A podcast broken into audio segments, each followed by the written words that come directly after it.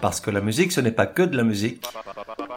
La voix des sillons, des chroniques zinzin pour oreilles curieuses, sur celles et ceux qui font la musique et nous la font aimer.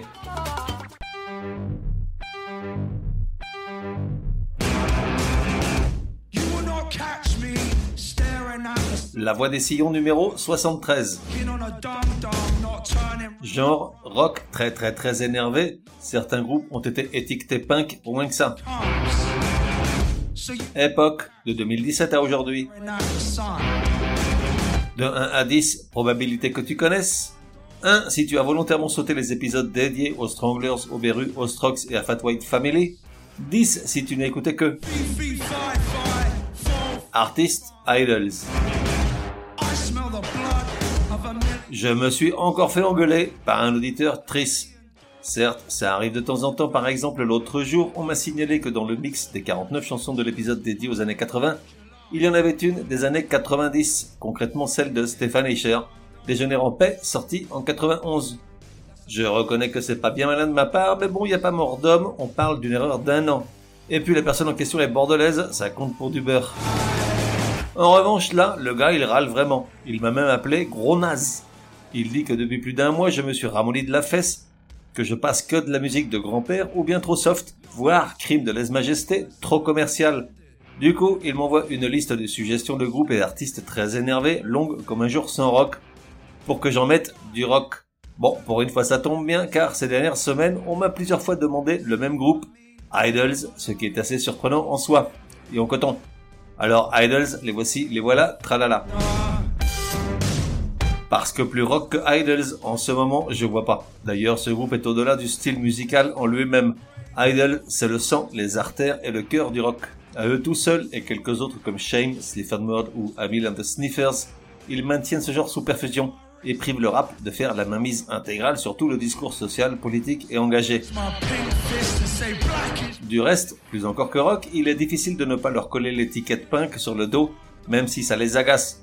C'est curieux, plus aucun groupe d'aujourd'hui ne peut être estampillé que pont, comme si le gros beat de Johnny Rotten, ses diatribes pro-Trump et ses vœux de longévité éternelle destinés à la momie royale, faisaient honte à tout le monde.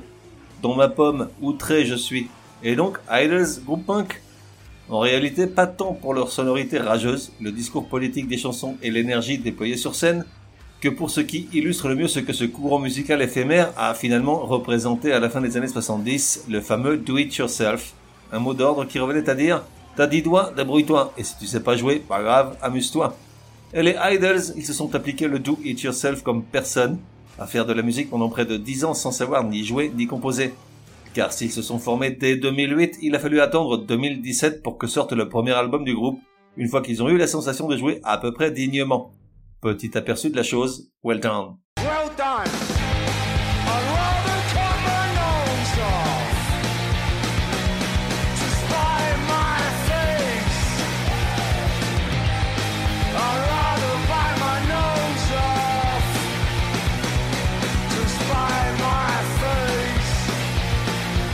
Le groupe s'est formé autour d'un trio d'anciens amis de lycée au parcours professionnel bien différent. Joe Talbot, le chanteur, gallois d'origine et rejeton de la classe ouvrière, était auxiliaire de vie avant de suivre son instinct musical. Mark Bowen, l'un des deux guitaristes portant moustache à la Dali, était dentiste, soit un sale bourgeois selon les critères punk. Quant à Adam Devonshire, le bassiste, il était barman dans une galerie d'art. Quelques années après, la formation définitive comprenait également le second guitariste, Lee Kiernan, et un batteur, John Beavis. Près de dix années faites de constants efforts pour apprendre à jouer, à composer, à écrire, à se trouver un style et surtout à faire tout ça comme un seul groupe. Malgré les déboires et les premiers concerts foireux, ils parviennent à publier plusieurs épées en 2011 et 2012 qui passent puis trépassent dans l'instant. Pourtant, à écouter ce petit extrait de 26-27, l'un des morceaux du épée Welcome de 2012, il ne semble pas aussi mauvais qu'ils veulent nous faire croire.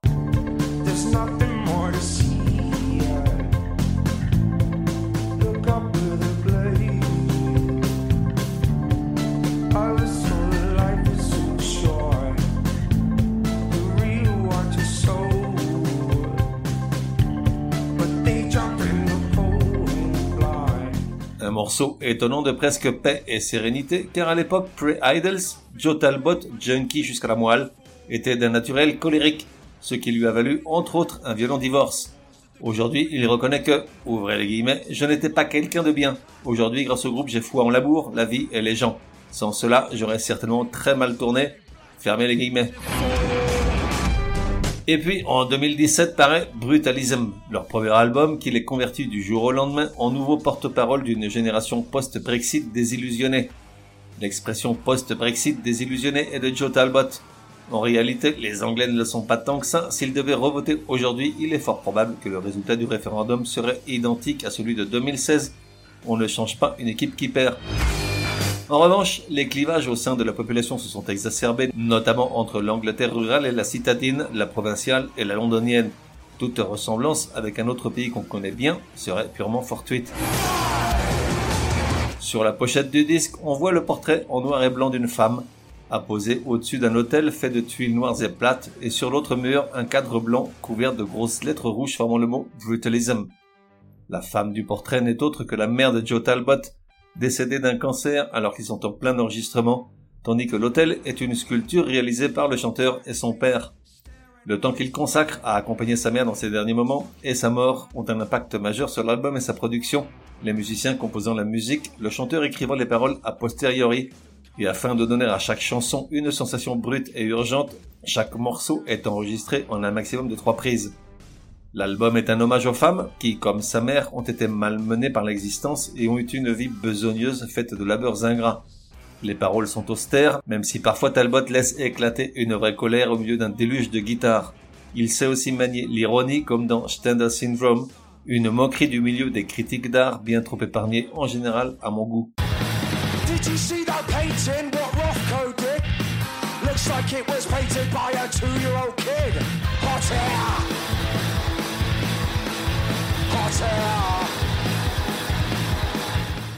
À noter que suite à une décision un poil macabre, une édition spéciale de l'album, limitée à seulement 100 exemplaires, a vu le vinyle utilisé lors du pressage mélangé avec les cendres de sa mère.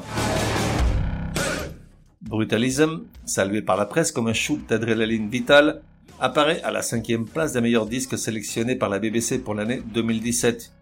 Dans la foulée suit une première tournée et surtout deux premières parties, celle des Maccabees lors de leur concert d'adieu à Londres et celle des Foo Fighters pour le dixième anniversaire de l'O2 Arena, deux références qui confirment que le UK va devoir dorénavant tenir compte de ces cinq feignasses. Je dis feignasses puisque l'une des possibles traductions de Idols est celle-là même. Et puis arrive la date fatidique du 20 avril 2018. Ce jour-là, le groupe se produit au Trabendo dans l'enceinte de la Villette à Paris. Et j'ai mon entrée bien sûr, car même à 1200 km de chez moi, impossible de ne pas en être. Là, dans une atmosphère surchauffée, j'ai assisté à un show tellement speed et déjanté qu'en en sortant pour la première fois de ma vie, je me suis senti vieux. Comme si, en une heure et demie, j'avais basculé de l'autre côté d'une frontière invisible entre le blanc-bec tout neuf, impatient de rejoindre le paradis, aller voir sur scène, et l'ancêtre un peu hagard et dépassé qui voulait fuir l'enfer. Ça m'a fichu un coup, je me voyais déjà retraité de ma vie en live, et le sevrage à venir m'apparaissait comme une épreuve détestable et plus redoutable que d'arrêter de fumer. Certes, ça n'a pas duré longtemps. Pour celles et ceux qui connaissent, dès le lendemain, je voyais les doudingues indescriptibles de Snipe Uncles à la maroquinerie. Et surtout depuis lors, j'ai revu deux nouvelles fois Idols en concert. La dernière il y a deux mois, par chez moi. Un show énorme, un ton au-dessus de pratiquement tous les groupes que j'ai pu voir en 40 ans. Ça m'a donc rassuré, le gros naze n'est pas si vieux que ça. Merci Joe Talbot. À la fin de l'année 2017, Idols a commencé à travailler sur les chansons d'un second album, avant de toutes les mettre au rebut, après avoir subitement pris conscience qu'ils n'aimaient pas ce qu'ils étaient en train de faire, grosso modo un copier-coller de Brutalism. Arkham. Finalement, Joy as an Act of Resistance sort pendant l'été 2018, avec 12 morceaux de nouveau endeuillés, cette fois par la mort en couche de sa petite fille, Agatha. Dans la chanson dédiée au drame, June, au-delà de son incommensurable chagrin, il revendique le droit des parents d'un enfant mort-né à se sentir père et mère par ses simples paroles. Un mort-né est quand même né, je suis un père. Un mort-né est toujours né, je suis un père. Waouh. June.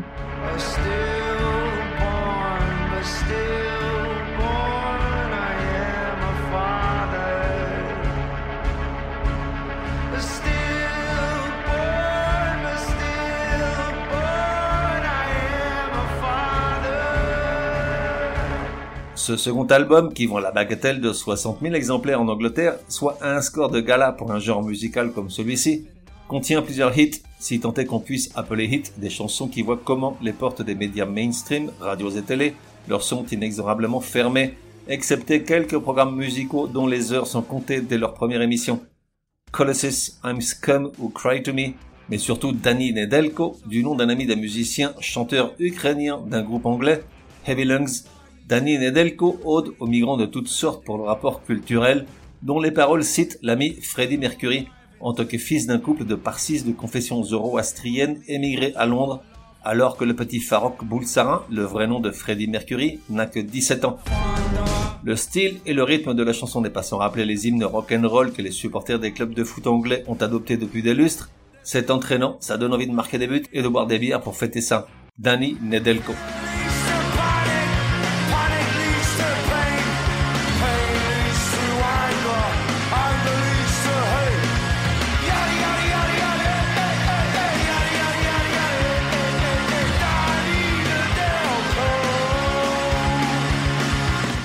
Joy as an Act of Resistance reçoit les meilleures critiques, sauf, curieusement, de la part de ses bobos de chez Pitchfork, qui ne lui donnent que 6,8 sur 10, tandis que le New Musical Express lui attribue les 5 étoiles magiques. Dans tous les cas, Idols devient suffisamment connu pour faire de l'ombre à qui se croyait jusqu'à présent les seuls battleurs défenseurs de la veuve et de l'orphelin, j'ai nommé Mords. Dans des déclarations au Guardian en 2019, Jason Williamson, le chanteur du duo punk rap habitué à tirer sur tout ce qui bouge, entre autres Bono, Alex Turner de Arctic Monkey, qui ont eu les oreilles qui ont sifflé à plusieurs reprises, Williamson donc s'en est pris à Idols en disant que l'engagement politique et social des chansons n'était qu'une pose insultante et médiocre par laquelle s'approprier la voix des classes populaires. Ça fait partie du jeu. Le rock ne serait pas le rock s'il n'y avait pas de temps en temps des déclarations de guerre entre groupes et artistes. Sauf que, même en Angleterre, patrie du rock et terre fertile s'il en est, c'est pas comme s'il y avait des milliers de groupes pour qu'en plus, le peu qu'il y a s'échange des tourtes, même épistolaires. Idols ne tombe pas dans le piège et passe outre ces déclarations incendiaires, car pour l'heure, le groupe a un bien plus gros problème. Comment faire pour que Ultramono, leur troisième album qui sort en septembre 2020, reste authentique et maintienne la flamme de l'engouement? Comment négocier le virage du troisième disque, s'enfoncer droit devant, faire trois tonneaux, s'écraser 5 mètres plus bas et rester coincé dans l'amas de tôle tandis que les premières flammes lèchent les abords du réservoir d'essence Un nombre incalculable de groupes sont ainsi morts carbonisés dans d'atroces souffrances. Bon, pour les âmes sensibles, il s'agit d'une image. Idols, au contraire, se sort parfaitement du piège, en incorporant à son rock viscéral et son énergie corrosive d'autres façons d'entendre la musique. C'est ainsi qu'on trouve un morceau, Kill Them With Kindness, produit par Jamie Cullum, crooner et pianiste jazz en principe à des années-lumière de Idols. Il y a aussi une collaboration sur la chanson Ne touche pas moi avec Jenny Beth, de son vrai nom Camille Berthomier, ex-chanteuse du girl group rock Savage et originaire de Poitiers. Et puis participe à la réalisation du disque le producteur hip-hop Kenny Beats pour insuffler aux chansons un peu de groove. Mais bon, tout ça c'est pour la galerie parce qu'au bout du compte, on a un disque de rock qui pète sa mémé grave. Écoute-moi plutôt ça dans l'ordre. Mr. Motivator, War et Kill Them With Kindness.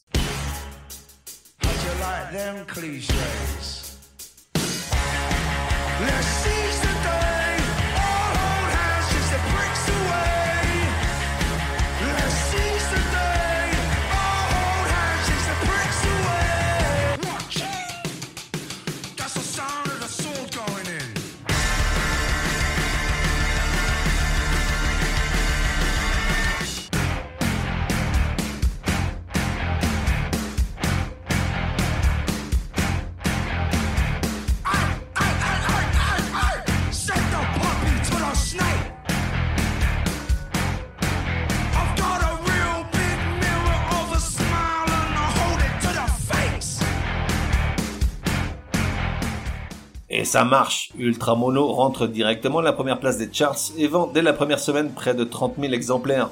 Pour des gars qui frôlent les 40 ans, dans un genre où en avoir plus de 25 est très louche, c'est remarquable.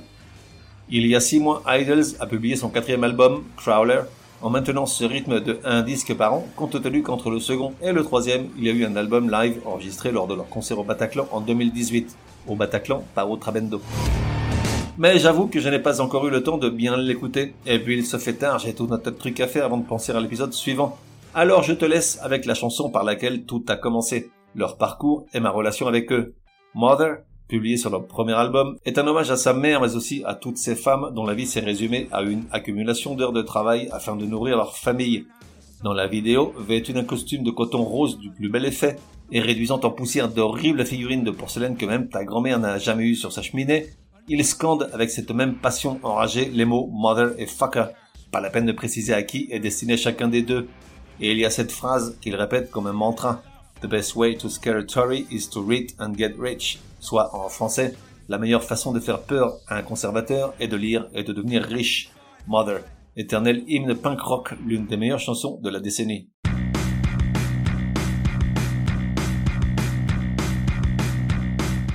On se retrouve dans un prochain numéro de La Voix des Sillons. En attendant, café et à la messe.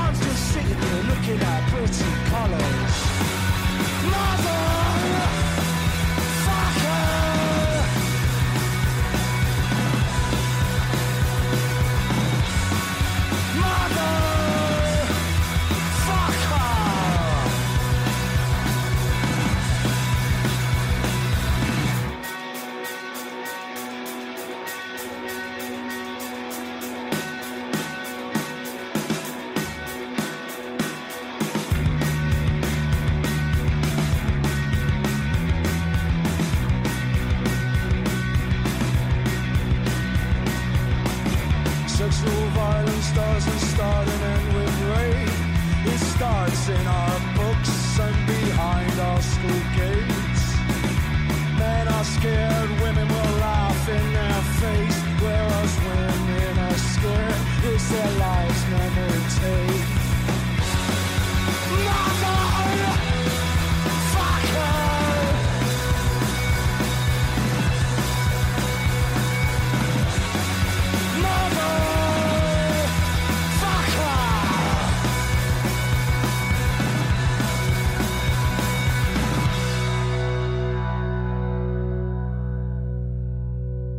Et voilà, that's all Fox. Pour me contacter, me dire que vous avez adoré ou pas du tout, mais j'y crois pas.